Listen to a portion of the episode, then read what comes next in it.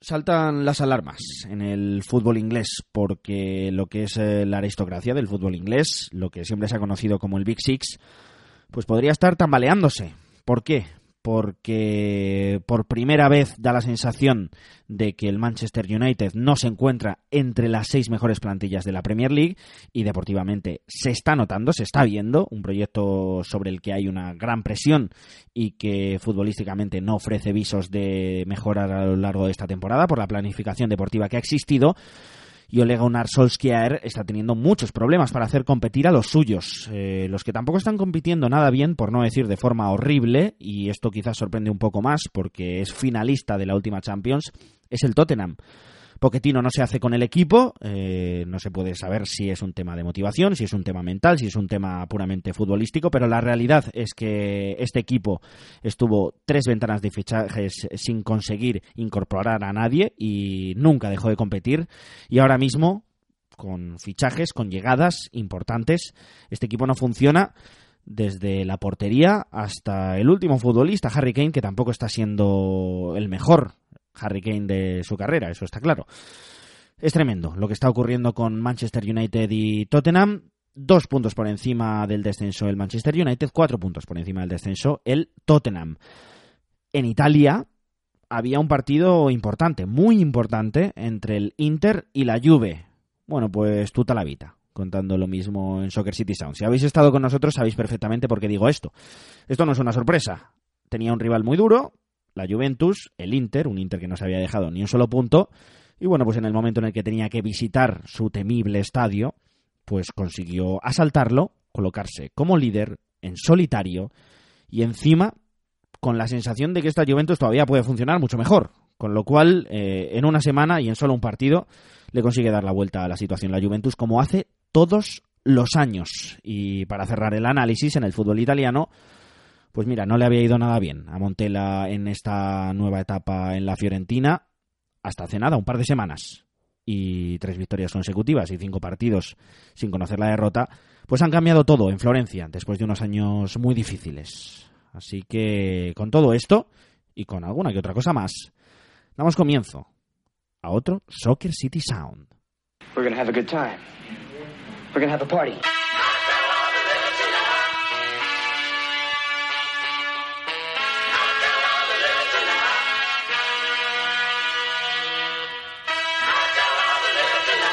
Soccer City Sound, con Pepe Pinel.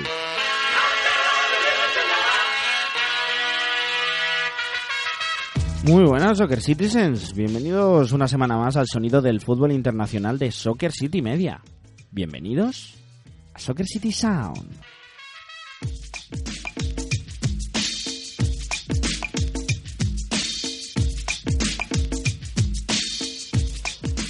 Quinta jornada, quinta entrega de esta tercera temporada en la que ya habéis visto en el monólogo inicial vamos a tratar ese tambaleo del Big Six y por supuesto la vuelta de la Fiorentina a las buenas sensaciones futbolísticas y, como bien hemos comentado, alguna que otra cosilla más. Bienvenidos de nuevo aquí a Soccer City Sound.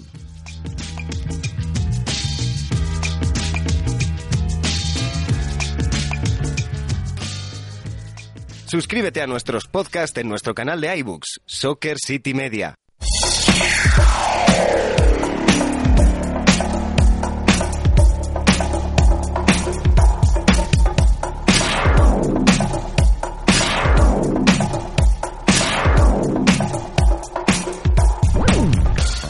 Música de Manchester, Chemical Brothers, para tratar eh, una crisis que se alarga ya a lo largo de prácticamente un lustro. Eh, desde que se fuese Sir Alex Ferguson del banquillo del Manchester United, ha habido bastantes más penurias que cualquier otra cosa. Y bueno, esta temporada pues no está siendo una excepción. Con Solskjaer al mando, parece que las cosas no funcionan sobre el césped, a pesar de que el inicio fue esperanzador cuando llegó a mitad de la pasada temporada. Se está viendo que no, que no funciona el proyecto, que deportivamente hay muchos problemas, que desde, el, de, desde la parcela deportiva no se están haciendo las cosas de la mejor manera. Todo lo contrario que desde la empresarial, donde el club sigue siendo el club más poderoso del mundo y con más recursos del mundo. Pero eso no se traduce eh, sobre el césped. Paco Mariscal, ¿qué tal? ¿Cómo estás? Muy buenas, Pepe. Sí, la, el último lustro ha sido caer en picado, ¿no?, para los de Old Trafford. Pero lo que sí que es cierto es que, bueno, que lo de este año ya es mucho más acuciante, ¿no? Bueno, porque por ahí al menos ha habido una Europa League con Mourinho, algunos mercados un poquito más positivos, pero lo de este año en general, bueno, pues que estamos hablando de un equipo que está a dos puntos por encima del descenso y, y es que no tiene nada buena pinta. Las sensaciones que transmiten son muy, muy negativas. La verdad que sí. Eh, yo no sé si en los últimos años sí que es cierto que la figura de Mourinho ha sido importante con esa Europa League, como tú bien dices, y para mí, sobre todo, con ese segundo puesto en Premier League, que sí que es cierto que no es lo que nos tenía acostumbrados el Manchester United, pero bueno, estás ahí peleando. Pero es que ahora mismo estás fuera prácticamente del Big Six y sin prácticamente, dos puntos por encima del descenso, que es un auténtico drama para todo un Manchester United, y una impotencia sobre el césped que realmente llama muchísimo la atención. Eh, problemas en prácticamente todas las líneas. Podemos quitar más o menos a De Gea, que el año pasado tuvo una época un poquitín más complicada, yo creo que coincidiendo con su mal momento en la selección, pero bueno, de garantías, la portería, eh, sobre todo en Premier League. Pero sí que es cierto que a partir de ahí parece que no es suficiente con la llegada de Harry Maguire en defensa, no terminan de explotar las figuras como por ejemplo Víctor Lindelof, eh, Wan-Bissaka parece que empezó bien pero pero se va diluyendo, en, en banda izquierda pues eh, Dalot y Rojo no parecen dar el nivel, eh, en el centro del campo pues eh, el otro día sale con McTominay y Fred en un doble pivote en el que Fred lo intenta porque tiene fútbol, pero sí que es cierto que no es su posición. eh, McTominay es un futbolista que no le voy a denominar medianía, pero desde luego que, que no tiene la calidad, eh, y si lo comparamos con un Carrick pues ya ni te cuento, y, y le falta imaginación, eh, no tiene un nueve puro, claro, clásico, eh, en el que poder volcar quizás sus intenciones a veces a la desesperada. En todas las líneas hay problemas, Paco. Sí, y esto eh, evidencia la mala planificación deportiva, ¿no? Es cierto lo que tú comentas, quizá la única certeza sea De Gea, porque al fin y al cabo, bueno, el equipo no le ayuda mucho y él sigue sacando puntos importantes, porque es así, el equipo está mal y yo creo que si no fuese por él, incluso podría estar un poquito más abajo. Pero en todas las líneas no hay ningún tipo de certeza, ningún tipo de estabilidad, no hay ninguna individualidad que marque la diferencia, no hay jerarquía. Eh, se fue Andrés Herrera, se fue Alexis Sánchez, se fue Lukaku, eh, algunos como Andrés Herrera, el caso del español, mmm, libre, cosa que yo no entiendo, porque la dirección deportiva hace ese tipo, toma ese tipo de decisiones, y no ha llegado, no ha llegado razón, ¿no?, para sustituir a los que se han ido y o para darle un salto cualitativo a la plantilla. Estamos hablando de una plantilla que más allá de De Gea, yo también y en el mismo saco de, bueno, de calidad y talento a Paul Pogba y quizá a Marcus Rashford, pero además una plantilla pues, para mí de bastante bajo nivel y que, hombre, no para estar el doce, pero desde luego ya se intuía en verano que le iba a costar mucho trabajo estar entre los cuatro primeros y desde luego la voración en la que han entrado, por eso mismo veo difícil solucionar esto, ¿eh? Mala confección de plantilla, como tú bien dices, desde verano ya se podían vislumbrar algunos problemas. Para ti, ¿qué piezas clave eh, te faltan en, en este equipo? Para mí, sin ninguna duda, un lateral izquierdo eh, es eh, obligatorio, probablemente otro central, eh, probablemente un mediocentro de garantías. Yo me conformaría con el nivel de Matic eh, en el que en el año en el que quedaron segundos y sin ningún género de dudas un nueve, eh, un, un goleador. No sé si tú añadirías algo más. No, sí, estoy contigo. Quizá, para mí más importante quizá lo del lateral izquierdo que lo del central. Es verdad que, bueno, yo creo que se han vi- en esta dinámica tan negativa se han visto envueltos al Lindelof y Maguire, pero los primeros compases de curso probablemente eran de la pareja más fiables, sí, ¿no? Porque la llegada de Maguire le dio al sueco un poquito de aire, le permitió... A mí no me disgusta más... Lindelof, ¿eh? A mí no me disgusta no, nada, me... cero. Pero, a mí, a pero mí, sí que es cierto a que a nivel de rendimiento, claro. Sí, sí, no, sí, a mí de hecho me gusta, pero quizá la figura de, de Maguire ha sido muy positiva para él, pero claro, al final el rendimiento colectivo yo creo que le ha metido dentro de la misma eh, el mismo torbellino a ellos. Pero sí, un lateral izquierdo, por supuesto, porque ahí estamos hablando de Luke Shaw, que a pesar de las lesiones tampoco ha dado el rendimiento. Ya, ya, bueno, desde hace ya cinco años cuando llegó, nunca ha dado el rendimiento del Southampton. Eh, Ashley Young, un Marco Rojo y demás parches ahí no tienen el nivel para mí de la plantilla de Manchester United. Y luego Sí, eh, si Matic estuviera al nivel de, del primer año de Mourinho, cuando llegó de Chelsea, indudablemente el serbio le puede aportar muchas cosas, pero para mí también haría falta un, un medio centro un poquito más organizado, algo más de creatividad. Estamos hablando de, que tú lo has comentado antes, han pasado por ahí McTominay, Andrés Herrera, eh, Fred, que bueno, que no dejaba de ser un llegador, ¿no? En el Tardones, que sí que uh-huh. tiene fútbol, pero no es un, un, el típico pivote posicional que te puede organizar el juego. Y luego, bueno, en las bandas sí es cierto que tienen gente importante, porque si Martial, para mí Rashford es un jugador de banda. A mí con Martial, Martial Rashford y, y James, me parece que tienes sí. a, ahí eh, pues pólvora a, a arriba para, para sí, atacar desde sí, las bandas. Sí. Eso me parece que sí. es lo que más cubierto está. Incluso con Diego Dalot, que para mí puede jugar mejor de extremo porque le da profundidad y no tiene, no tiene que tener esta defensa defensiva, incluso Mata, Lingard, para mí esa es la mejor posición de, luego de, de la plantilla, pero es que arriba estamos hablando de que está jugando Rashford porque se fueron Lukaku, Alexis Sánchez, no ha llegado nadie, oh, y está jovencísimo Greenwood, eh, yo creo que es que no te da para pelear, insisto, es que yo creo que lo que estamos viendo no es más que una realidad en evidencia de, de, de, de la mala confección de plantilla, y yo creo que ha sido el peor mercado de verano del United, yo me debería decir que, no sé, en diez, quince años, porque es que no, ya no digo que vengan superestrellas o que tú o que yo entiendo que a lo mejor Solskjaer ha tenido un poquito más de mando y no ha pedido a, a camp mundiales, pero hombre, jugadores de segunda línea, eh, como han fichado otros equipos, como por ejemplo el Leicester o el Wolverhampton o incluso el Arsenal, yo creo que podría haber mirado hacia allí. Eh, los Red Devils y haber reforzado un poquito la plantilla general, porque me parece, insisto, lo que te comentaba antes, muy, muy pobre para el escudo que llevan en el pecho. Hombre, es que yo creo que esta podría ser la primera temporada que yo recuerde en la que el Manchester United, por plantilla, yo creo que no está entre los seis primeros de la Premier League.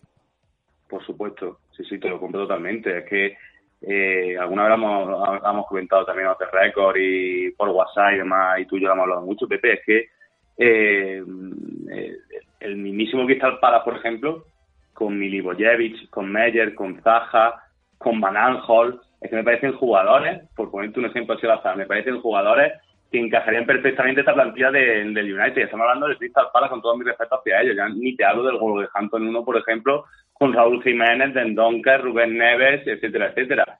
Equipos que son, históricamente, por supuesto, inferiores al United, que deberían estar peleando por, por quedar el diez o el doce y que tienen recursos individuales y colectivos mucho más importantes que, que los de Old Trafford, y eso habla muy, pero que muy mal del Manchester United. Futbolísticamente, eh, ¿cómo lo ves? Porque llegó con un plan muy claro Solskjaer, que le vino bastante bien en las primeras jornadas, un equipo muy intenso, un equipo muy rápido, un equipo muy vertical, que priorizaba la portería cero y a partir de ahí empezar a conducir eh, hacia arriba. Pero yo creo que ha habido un momento eh, al final de la pasada temporada en el que los entrenadores empezaron a conocer cuáles eran las intenciones de Solskjaer y a partir de entonces también es cierto que el técnico parece no dar con la tecla para sorprender a los rivales.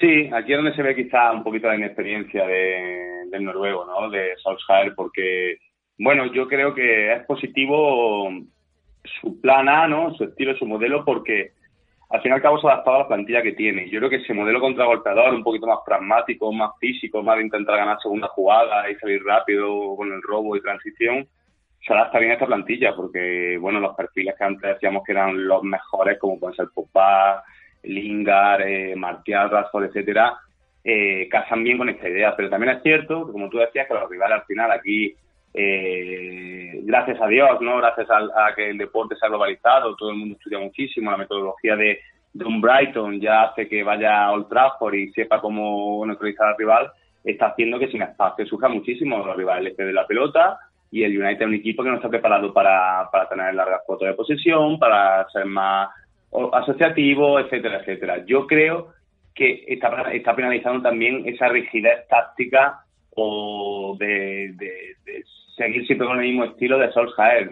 Yo creo que quizás, a ver, esto hablar por hablar, pero quizás con los problemas que está teniendo atrás, eh, adaptar a, a, que está tan de moda ahora, ¿no? A, el, el sistema un, a jugar con tres centrales atrás, dos carrileros largos y dos media puntas por detrás de Rashford con mucha movilidad. Yo creo que podría venir bien al equipo, sobre todo para, para frenar un poco la sangría que tienen cada vez que pierden la pelota, ¿no? Porque quizás introducir un central más al lado de Maguire y Lindelof, nada más que por una cuestión meramente numérica, de tener una pieza más atrás, podría proteger un poco más al equipo y luego ya darle un poquito más de vuelo a los laterales, que si los convierte en carrilero yo creo que Dalot podía actuar mejor, incluso ya que tenemos el parche en izquierda, que está haciendo a Guillaume, pues si lo asima un poquito de responsabilidad defensiva también podría coger un poquito más de vuelo, pero ya te digo, esto es hablar por hablar, evidentemente no estamos en la mente de Solskjaer, pero sí que es cierto que yo pienso, como te decía antes, que esa rigidez que tiene de, de morir con su idea, pues tampoco está ayudando a United a buscar soluciones para salir de la dinámica.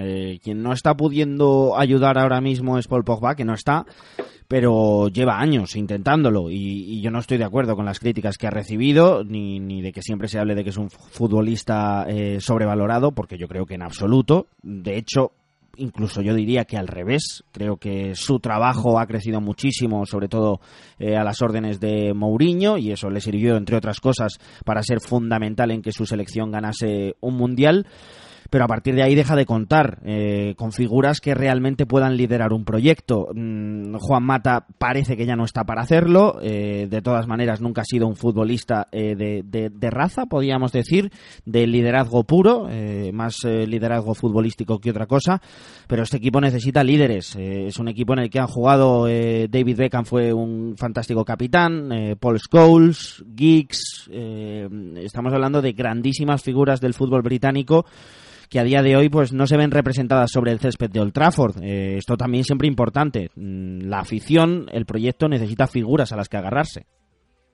Totalmente, porque tú has nombrado a varios, pero ahí están los hermanos Neville, está Río uh-huh. Ferdinand, claro. el primer el primer Cristiano Ronaldo, que era juventud y desparpajo y personalidad también, y su creación en liderazgo, Wayne Rooney, en fin, podríamos estar aquí una hora de programa, pero sí es cierto que eso ha desaparecido, ¿no? Y eso también duele y es, y es en cierta parte triste, ¿no? Que no tengan ese tipo, esa figura de, de líder, de capitán, que tire del carro en los momentos delicados, que mira a los ojos a los más jóvenes, que sea un espejo donde los más jóvenes puedan mirarse, que pega al fin y al cabo un golpe de vestuario como hacía si Alex Ferguson también, ¿no? Que esa, bueno, quizá ese puño de hierro que siempre hemos conocido a posteriori, de cuando hacemos las anécdotas famosas de, de lanzar una bota por Lano a David Beckham, que hombre, no, aquí no apostamos por ese tipo de acciones, pero sí es verdad que hay veces que hace falta un poquito más de, de raza, como tú comentabas, de sangre o de pundonor, y eso no lo hay en el equipo. Tú nombrabas a Pogba, que sí, que es un jugador que, mira que Mourinho tiene muchas cosas malas, desde luego, no tiene, porque tiene muchos defectos, pero también tiene muchas virtudes, y fue él, el de Portugal, que activó el chip en la cabeza de Pogba, y a partir de ahí yo también estoy contigo en la línea de que más no puede hacer. Yo creo que aquí, en los tramos que ha jugado esta temporada, se ha visto muy solo, no tiene socios, no tiene jugadores que lo entiendan, que entiendan su fútbol, que vayan de la misma línea que él, y bueno, sí, a veces la sociedad con Mata ha funcionado, a veces con Rashford también, pero volvemos a lo de antes, la línea de calidad del equipo es la que es, y demasiado, bueno, demasiado que no lo han dejado hacer la maleta, porque yo entiendo a Francia que quisiese salir de, de esto, porque yo le veía, le veía la oreja al lobo en verano.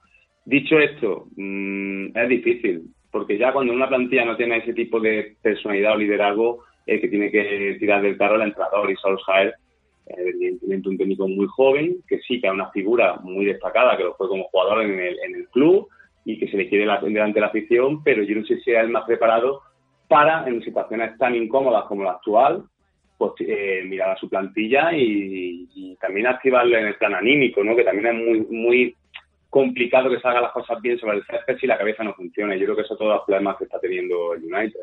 Pues sí, la verdad que es eh, preocupante, preocupante la deriva del Manchester United, porque eh, no parece algo que se vaya a solucionar rápidamente y, y de hecho parece que necesita unos cuantos años para volver a fabricar lo que era este equipo. Desde luego, recursos económicos tiene, recordamos, club más poderoso del mundo. Es decir, en la parcela económica, la propiedad norteamericana está haciendo las cosas bien como empresa, pero claro, como empresa Eh, que se dedica a jugar al fútbol, eh, pues no, no, no lo está haciendo de la mejor manera. Paco Mariscal, seguro que a lo largo del año le pegaremos una revisión a esto que hemos hablado hoy y, y veremos cuál ha sido la situación, la evolución de un equipo llamado a prácticamente todo y que ahora mismo no se le espera para nada. Sí, seguro que sí. Eh, guardamos nuestro audio para, bueno, para remediarlo, ¿no? Remendarlo, para resplendarlo. Eh, de, con el tiempo, pero bueno, yo al menos por el cariño que le tengo, no soy simpatizante del United, pero por el cariño que le tengo sobre todo a los clubes históricos, espero que se enderece la situación y de ser así pues ya hablaremos de esto. Un abrazo fuerte, Pepe, nos escuchamos. Un abrazo para Paco Mariscal, que es un auténtico crack y personalmente pues no me puede gustar más hablar de fútbol con él, como con la persona que viene ahora a seguir tratando este tambaleo que hay alrededor del Big Six. No sabemos si se puede haber terminado, por lo menos temporalmente, desde luego. En este caso, si el Manchester United estaba dos puntos por encima del descenso, estos no están mucho mejor. Cuatro puntos por encima del descenso está el Tottenham de Pochettino.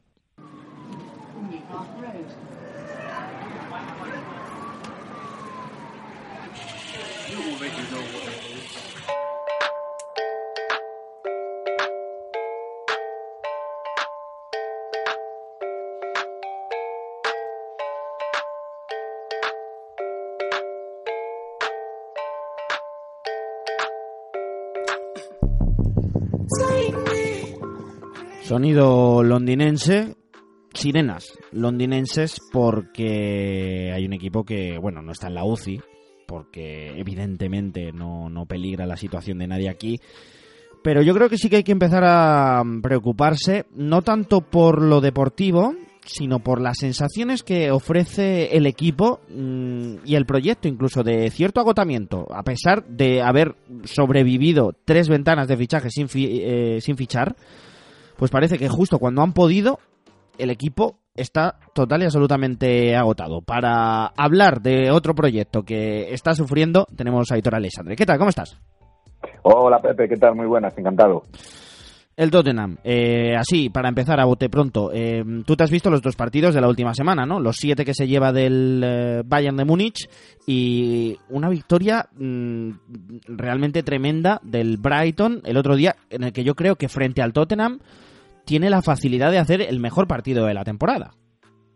Sí, la verdad es que es curioso, ¿no? Porque quizá el, el resultado del partido ante el Bayern es un poquito excesivo para lo visto, porque sí que es cierto que los primeros veinte a veinticinco minutos del Tottenham son los mejores que habíamos visto del equipo londinense durante todo este inicio de, de campaña, pero el equipo se viene abajo con una facilidad pasmosa, ¿no? Y, y eso, pues, ante un equipo como el Bayern lo pagas eh, y lo pagó de una manera, pues, ostensible, ya digo que con un marcador que yo creo que es incluso excesivo, aunque no vamos a decir que no mereciese ni mucho menos ganar ganar el Bayern, porque lo mereció sobradísimamente. Eh, y sí, efectivamente, este, este pasado fin de semana, ante un Brighton, que con todo el cariño y el respeto a, a las gaviotas, pues no deja de ser un equipo eh, hecho para mantenerse y con ciertos apuros en la Premier League, y tienen esa facilidad que tú comentabas para hacer el mejor partido de la temporada y digamos que intercambiar los papeles, ¿no? Eh, si esto lo vemos... Yo no vi pasada... sufrir yo no vi sufrir al Brighton. No, no, no, por eso. Lo vemos la pasada temporada, cambias las camisetas y, y te cuadra perfectamente. Sería ese, que el Tottenham hubiera jugado de esa manera, tranquilo, sosegado, haciendo su fútbol, y, y el otro equipo pues completamente desnortado, ¿no? Y, y completamente ido de, de, de, lo, de lo que es el, el partido y lo que es el, el juego en sí.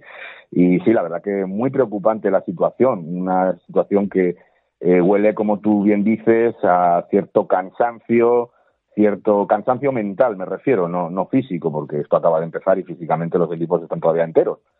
Pero, pero sí, sí que se, sí que tiene, sí que tiene visos A, a que la motivación eh, ya no es la misma, ya no es la misma, y a mí pues me genera bastantes dudas, porque eh, sí, Pochettino incluso lo, lo decía, ¿no? Después de, de esa final de, de Champions League eh, que pierde en, en Madrid ante el Liverpool, el, el hecho más histórico más grande de la historia del, del Tottenham, y él mismo decía que a ver cómo podía eh, motivar a esta plantilla para seguir cumpliendo objetivos. Eh, creo que no lo está consiguiendo, pero yo le doy una vuelta de tuerca más. Es que Pochettino realmente está motivado para motivar a los jugadores. Uh-huh. La verdad, la verdad es que eh, la situación es bastante, es bastante compleja, bastante complicada. Y, hombre, evidentemente hablamos un poquito por sensaciones. Esto no estamos ni en la cabeza de, de, de Mauricio Pochettino ni en el vestuario del, del Tottenham para, para saberlo, pero sí que es cierto que las sensaciones son francamente malas y, y de un agotamiento mmm, claro y evidente. Eh, esto quizás pone de relevancia eh, pues eh, lo difícil del trabajo que hizo Diego Pablo Simeone para que el equipo no se le cayera eh, después de los fracasos mmm, tanto de Lisboa como de Milán. Y en este Tottenham se ve, el Atlético de Madrid nunca había mostrado mmm, eh, la fatiga que está demostrando este Tottenham, eh, con muchísimas críticas desde fuera, con eh, acusaciones directas a futbolistas. Por ejemplo, está el foco puesto encima de Toby Alderweireld, está el foco puesto encima de Eriksen.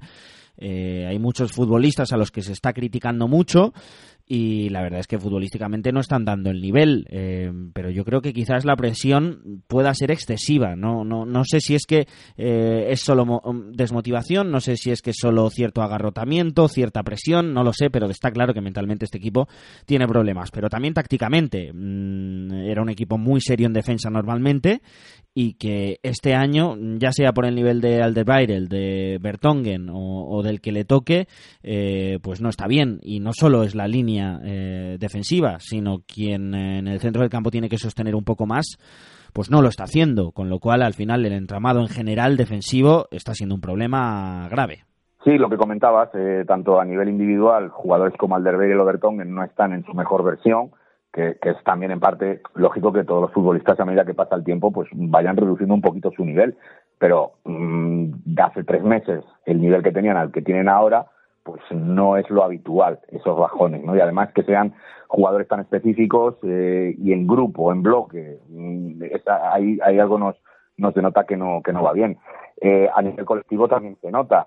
Eh, por ejemplo, eh, también Ndombele en el centro del campo, pues eh, no te sostiene igual defensivamente que, que lo que podía hacer, por ejemplo, jugadores como Víctor Wanyama o Sissoko, que por cierto habían rendido, y esto es mérito de Pochettino, uh-huh. un nivel que para mí está por encima de su nivel real. O sea, yo a Sissoko le conocemos desde bastante tiempo, Víctor Wanyama también, y, y no, no son futbolistas del nivel auténtico que hemos visto la pasada campaña. Entonces, cuando mmm, los jugadores vuelven, digamos, a su nivel porque pierden esa motivación de la que hablábamos antes, y los jugadores que han llegado pues no sostienen tanto eh, ese nivel defensivo, todo todo el esquema se, se viene un poquito abajo, y lo estamos viendo, aparte de los laterales, que fíjate, Trippier, que no hizo ni mucho menos una buena campaña la anterior, eh, pues eh, se está notando muchísimo. Los laterales están a un nivel francamente bajo, y, y habrá que ver luego cómo, cómo se adaptan el resto de fichajes,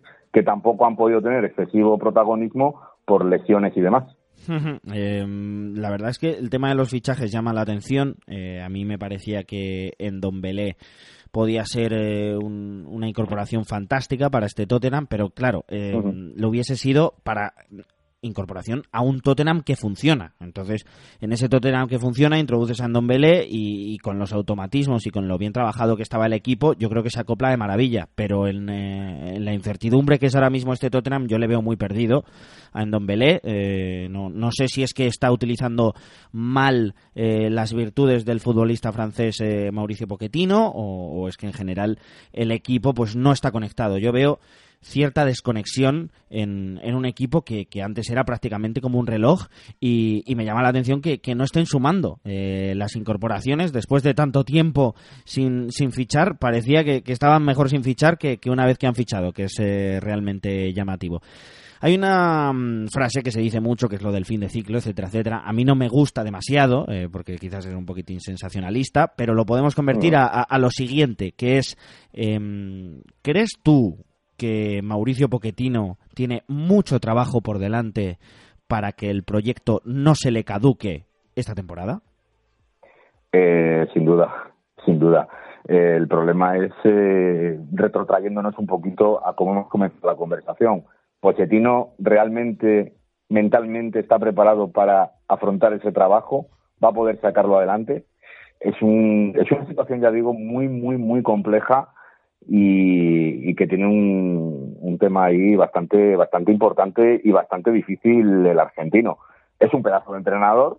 A, a nivel futbolístico, pocos hay en el mundo que le puedan dar lecciones a, a Mauricio Pochettino, pero claro, cuando tienes futbolistas, pues eso, como Eriksen, que tiene la cabeza en otro sitio, eh, los centrales que no están muy allá, ahora el problema que tiene con Lloris, la verdad es que es complicado, es complicado. Y si estamos ante un fin de ciclo, eh, también te digo, y esto ya es, es opinión pura y dura, no es ni mucho menos eh, nada analítico para nadie. Uh-huh.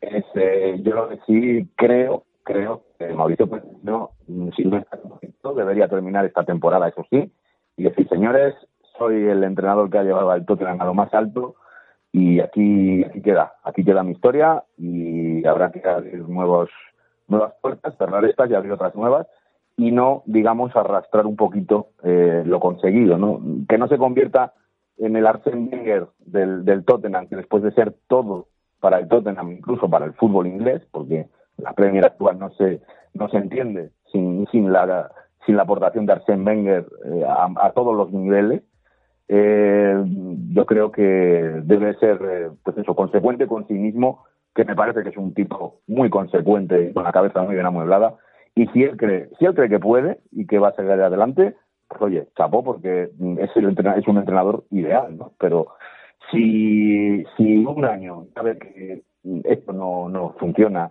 y que además eh, no hay opciones claras de hacer una renovación fuerte de plantilla, porque hay que hay que recordar que el estadio es nuevo, hay que pagarle, y eso es un hándicap también a la hora de renovar plantilla, eh, pues eh, creo que debería él, por sí mismo, por su carrera, optar por decir, eh, señores, me voy a lo más alto.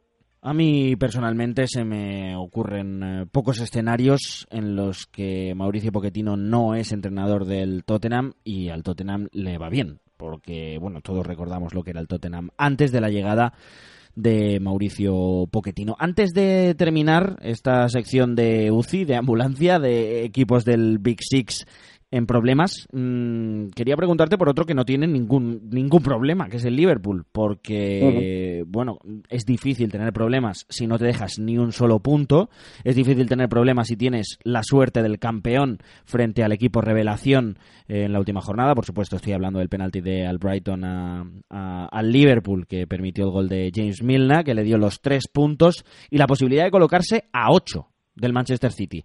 El Manchester City en octubre, eh, la primera semana de octubre, ha perdido más partidos de los que perdió el Liverpool en toda la pasada temporada. Mm, con estos precedentes, no creo que sea una locura hablar de que, sin estar encarrilada la Liga del Liverpool, desde luego ha colocado muy bien las primeras piedras para que esta sea la primera Premier del Liverpool. Hombre, yo eh, sinceramente sí que creo que la tiene muy bien encarrilada. Eh, no la tiene ganada, lógicamente. Nadie gana la Liga en octubre, pero ojo, porque si optas a ella, sí puedes perderla en octubre. O sea, ahí ya hablamos sí. del City, ¿no? De, de lo que está haciendo el City más que de lo que está haciendo el Liverpool. El Liverpool está cumpliendo. Eh, no es solo ya este partido en el que ha tenido esa suerte de, del campeón. Ya son varios, porque recuerdo el partido ante el Sheffield, eh, el partido también ante el Barley, partidos súper trabados, que en un momento dado, mmm, el año pasado, quedaban en empate y este año los está sacando adelante, y este año pues tenemos la contraria, ¿no? En, en esos partidos el Liverpool la saca y el otro día pues el Manchester City, minuto sesenta y nueve, falta tirada magistralmente por David Silva, y lo que otros años entraba, este año pega en el larguero y acaba cero dos perdiendo. Eh, evidentemente tienen que discurrir mucho. Viene diciembre, diciembre es el mes clave en la Premier League, eh, y ahí veremos. Yo sí, yo sí que creo que si el Liverpool mantiene esta distancia o incluso la aumenta eh, en enero, o sea, pasado ya diciembre, eh, lo va a tener, mmm, pero muy bien para hacerse con esa primera Premier League, desde luego. Bueno. Pues eh, no era el tema del día, pero no podía dejar pasar esta sección de fútbol inglés tratando el momento de Manchester United y Tottenham para preguntarte por lo que ha sido probablemente la noticia del fin de semana en el fútbol internacional, junto con el Inter-Juve, que vamos a tratar a, ahora mismo.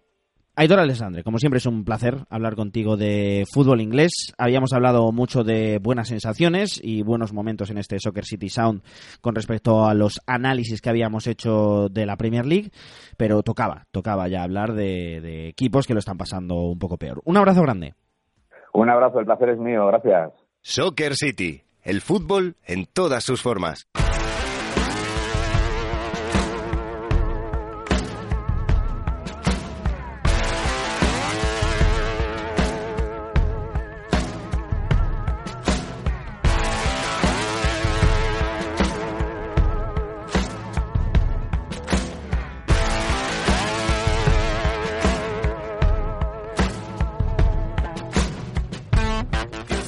Última parada de este Soccer City Sound y pues hay que parar este tren del fútbol internacional en Italia, porque uno de los partidos del fin de semana se jugó el domingo a las nueve menos cuarto hora española, ese Inter-Juventus. La, el Inter llegaba sin haberse dejado ni un solo punto, la Juventus llegaba, llegaba con alguna que otra duda, pero ocurrió pues lo de siempre. Eh, así que para hablarlo tenemos a Adrián Soria. ¿Qué tal? ¿Cómo estás, amigo?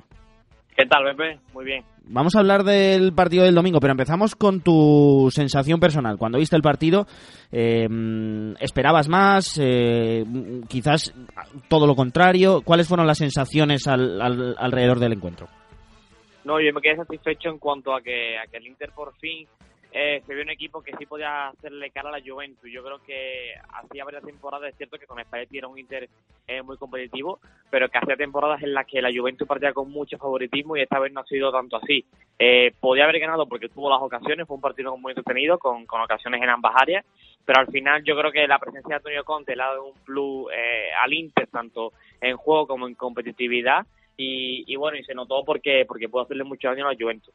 Eh, parece que ya está claro el plan de Conte, eh, con Handanovic en portería, con esa línea de tres centrales, no, normalmente conformada por Skriniar, eh, De Vrij y Godín. Luego quizás en el, los carrileros, eh, en la derecha hay alguna duda más, porque depende si es Candreva o D'Ambrosio, pero por la izquierda parece que el elegido es a Samoa, con el pivote Brozovic, con dos interiores, eh, Varela y Sensi, que han llegado en este mercado de fichajes, y arriba Lautaro y el bueno de Romelu Lukaku. Eh, buen rendimiento de la pareja atacante, especialmente Lautaro en este último partido. A mí me está encantando eh, Romelu Lukaku en este inicio de temporada, me parece que está haciendo muchísimas cosas, ayer de hecho lo escribí en Twitter, pero sí da la sensación de que Lautaro, si necesitaba un añito de adaptación, pues eso es lo que ha tenido y, y ya se encuentra a, a nivel eh, fantástico.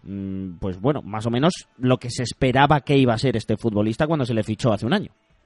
Sí, está muy bien y bueno, y es una gran noticia para el Inter contar con Lautaro a este nivel de forma, porque bueno, ya lo vimos también en el Camp Nou, que quizás sea el primer partido que ven muchos aficionados españoles de, de Lautaro Martínez, pero el curso pasado, pues bueno, le costó entrar en el Inter, eh, adaptarse a este ritmo europeo y, y, a, y al fútbol al final del ritmo italiano, porque porque bueno, tenía Mauro Icardi, que, que era el capitán del Inter, era estandarte, un hombre fijo en las alineaciones de Spalletti, y hasta que, que el entorno de Icardi no tuvo un poco dubitativo y se enfrentó a la, a la directiva del Inter, pues Lautaro casi que, que, que partía del banquillo y tenía pocos minutos. Ahora con Conte no está siendo así, y además el ecosistema del tres cinco dos le viene muy bien al argentino, porque porque bueno, porque se entiende bien con Lukaku, aprovecha muchos espacios, está exento también de, de fijarse con los centrales y pelearse con, con a priori eh, centrales más físicos que él, y bueno, los hacen aprovechar y, y bueno, uno de los casi, eh, es casi un fichaje esta temporada para, para el Inter y, y, y parece ser que bueno, que esa asociación entre Lautaro y Lukaku pues pues va a ser muy aprovechada para, eh, para, para Conte. Sobre el césped al final pasó más o menos eh, lo mismo que suele ocurrir cuando la Juve se enfrenta a un partido crítico eh, en su lucha por conseguir otro nuevo Scudetto, y es que pues que se lo lleva. Y en parte lo hace, primero porque empieza muy bien el partido, de forma inmejorable, minuto cuatro, gol de Dybala, un Dybala que prácticamente parecía fuera de la Juventus, bueno, ahora parece figura fundamental para Sarri, eh, atacando, ¿no?, esa posición, eh, o por lo menos esa zona entre carrilero y, y, y central eh, ladeado. Mm, en ese sentido le salió muy bien a Sarri, porque fue la intención a lo largo de todo el encuentro, buscar precisamente ese espacio para hacer daño, y en cuatro minutos lo consiguió.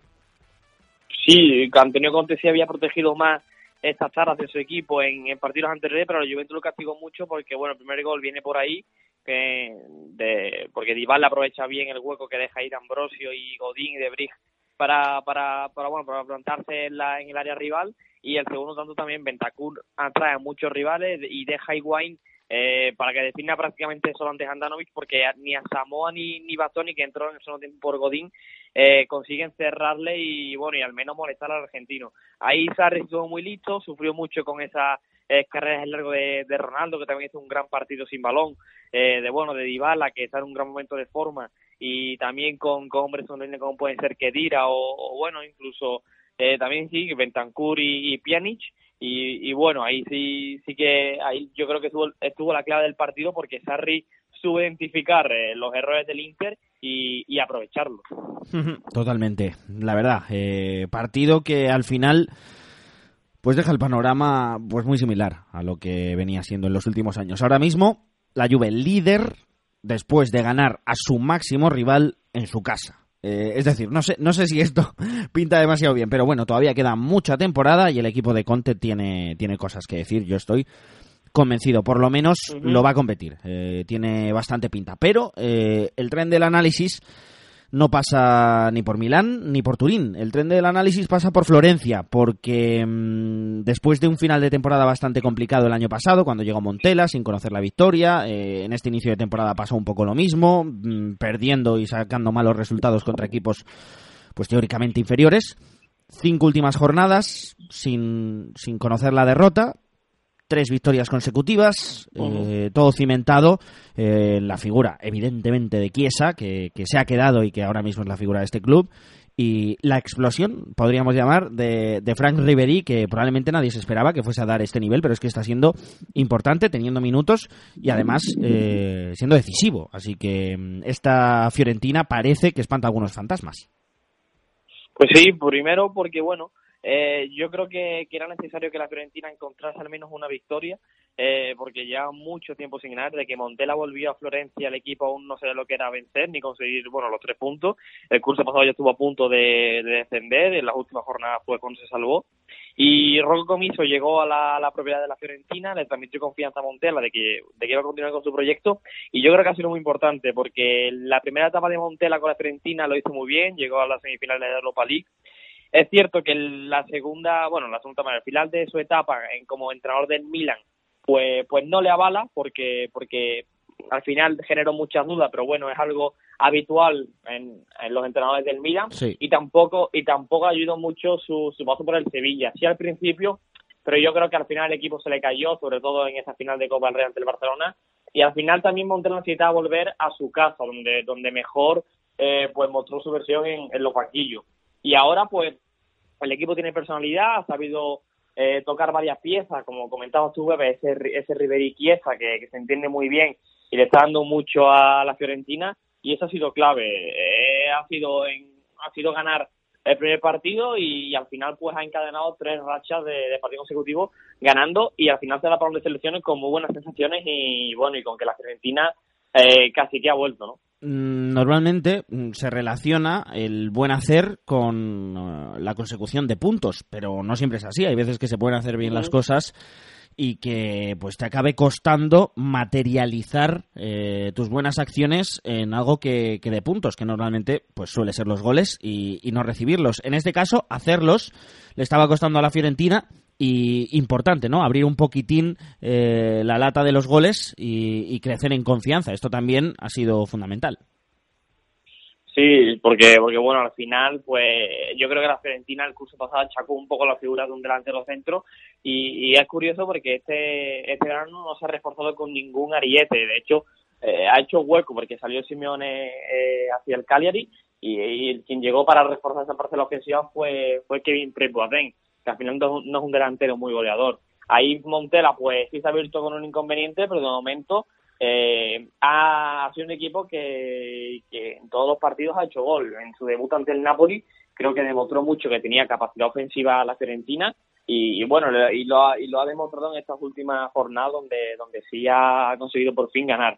Y al final yo creo que esa, esa dupla entre Chiesa y Ribéry le ha dado de maravillas a la Fiorentina, porque, porque bueno, porque al final son quienes están, son los encargados de, de producir y también de crear ocasiones ofensivas, y con hombres de segunda de línea como Castrovilli, que está siendo una de las sensaciones del momento, pues pues ahí Montella sí, sí ha encontrado, aunque no tenga un hombre gol, pero tiene goles muy repartidos en, en toda la línea, que al final pues también es importante. Hablando de todas las líneas, Adri, más o menos eh, para hacer una radiografía de lo que es este equipo, mmm, para el que nos escucha, que no ve todas las semanas a la, a la Fiore, eh, un par de nombres por línea que consideres fundamentales en este proyecto de Montella. Bueno, pues en portería tra- está Dragowski, tras la marcha de Lafont al, al Nantes, que no le ayudó mucho uh-huh. la, la temporada pasada eh, la inestabilidad que hubo en, en Florencia, y al final pues él mismo dijo que necesitaba volver a Francia porque no estaba cómodo. Buen y... portero, además, que está que está haciendo una muy buena temporada en Francia. Sí, eh, claro, sorprende es mucho. Es que es muy joven aquí, también, sí. Claro, eh, al final la inexperiencia también le, le pecó un poco, eh, y aquí en, en bueno, aquí en Florencia pues pues al final generó muchas dudas por por eso, porque porque es un portero muy joven. Y, y ahora en Francia pues sí que está haciendo una, una gran temporada, y está Dragowski que, que de momento eh, pues está haciendo el portero titular porque porque bueno, el curso pasado hizo una segunda vuelta muy buena eh, con el Empoli, y, y bueno, y al final pues el polaco se ha hecho también un portero muy joven y se ha hecho con la con las llaves de la portería de, de la Fiorentina. En defensa podemos nombrar a Petzela, que se ha convertido en el capitán de, de la Fiorentina desde que salió del Real Betis.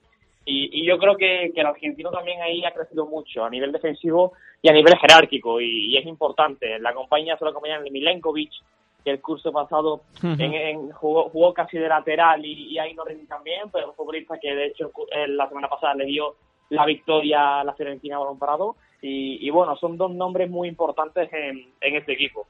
En el centro del campo quizás pues, pues a donde Montella tenga más recursos, más variantes. Y, y yo creo que es donde tiene las piezas clave, porque están eh, Badeli, que, que, que es un estandarte de, de la Fiorentina, eh, Eric Pulgar, que llegó desde el Bolonia y, y es un jugadorazo tras tra una gran Copa América que ha hecho con, con Chile. También hay Castrovilli, que como comentaba, está siendo uno de los futbolistas eh, pues con mejor eh, futuro y, y, que, y que ha irrumpido con mucha fuerza en en Serie A. Y, y bueno, eh, también los costados están con Talbert y Paul Lirola, sí. que, que son importantes en, en el esquema de, de Montella, y arriba, pues lo que veníamos comentando, Ribéry y Chiesa, que se entiende muy bien, eh, se aprovecha muy bien eh, el uno del otro, la experiencia de, de Ribéry y, y bueno, y el desparpajo de Chiesa. Y, y al final son, son los dos jugadores más importantes de, de la Fiorentina. La verdad que a mí me, me ha llamado muchísimo la atención el pobre rendimiento de Dalbert estos uh-huh. últimos años en el Inter, sí. porque es que es un fantástico futbolista y, y estaba claro que en algún sitio iba, iba a alcanzar un buen rendimiento. El caso de Paul Lirola pues ha sido un crecimiento continuado a lo largo de, uh-huh. de los años. Y para cerrar, esa pareja de moda, eh, juventud y veteranía extremas.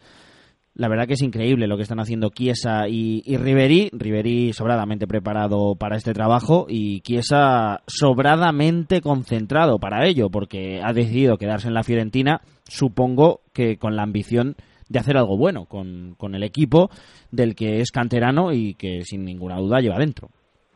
Sí, que se haya quedado habla muy bien de la propiedad de Rojo Comiso, porque lo convenció. Y, y, y seguro que ha tenido ofertas sobre la mesa, porque es un futbolista muy bueno, con mucho futuro, ya titular en, en la Azzurra, y bueno, y al final que se haya quedado, yo creo que ha sido prácticamente un fichaje para la Fiorentina. El equipo se ha armado en torno a él, y, y para ello llegó Ribéry, que se ha quitado también el cartel ese de, de fichaje mediático para vender camisetas y que venía ya de vuelta, pero para, para nada. Sí, que no es Van der Vaart.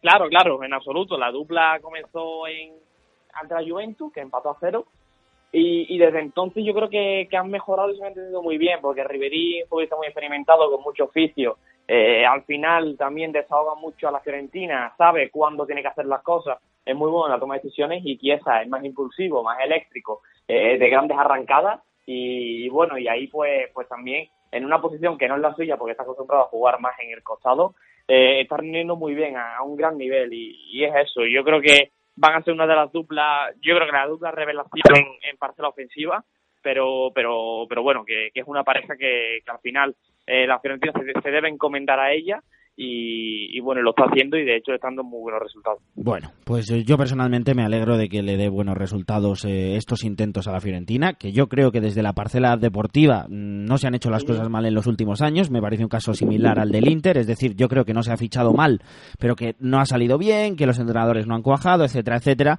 pero bueno, parece que Montella le ha cogido el truquillo a su plantilla y ya son eh, tres victorias consecutivas que yo prácticamente ni lo recuerdo en la Fiorentina. Totalmente. Victorias. Seguro que ha ocurrido, eh, pero vamos. Eh, sí, pero ya no creo que mucho. Sí, sí, totalmente, totalmente. Adrián Soria, como siempre, un placer hablar contigo de fútbol italiano. Eh, un abrazo enorme. Ah, sí, un placer, Pepe. Te mando un fuerte abrazo. Pues con Adrián Soria nos vamos al final, a la de cerrar. Do it, do it, do it, do it, do it, do it now. Say it, say it, say it, say it, say it, say it, say it now.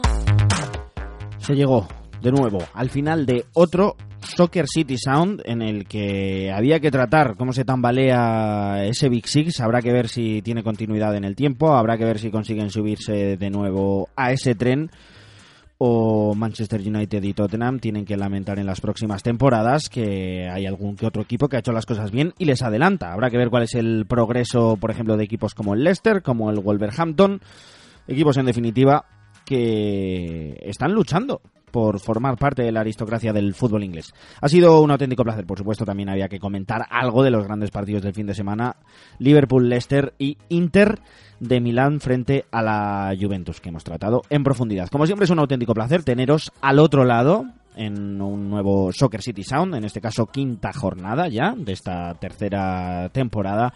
Así que nada, déjanos eh, tus impresiones donde quieras, eh, ya sea en los comentarios del iVoox, ya sea en eh, pues con, con cualquier tipo de red social, el Twitter especialmente, y con sugerencias. Eh, siempre os lo digo, en alguna ocasión eh, nos habéis escrito algo y por supuesto os hemos hecho caso, porque queremos eh, que los que estáis ahí, pues que si tenéis algo de interés especial en algún tema, pues que se trate aquí en Soccer City Sound. De verdad, ha sido un auténtico placer teneros al otro lado otra semana más aquí en Soccer City Sound. Un abrazo enorme.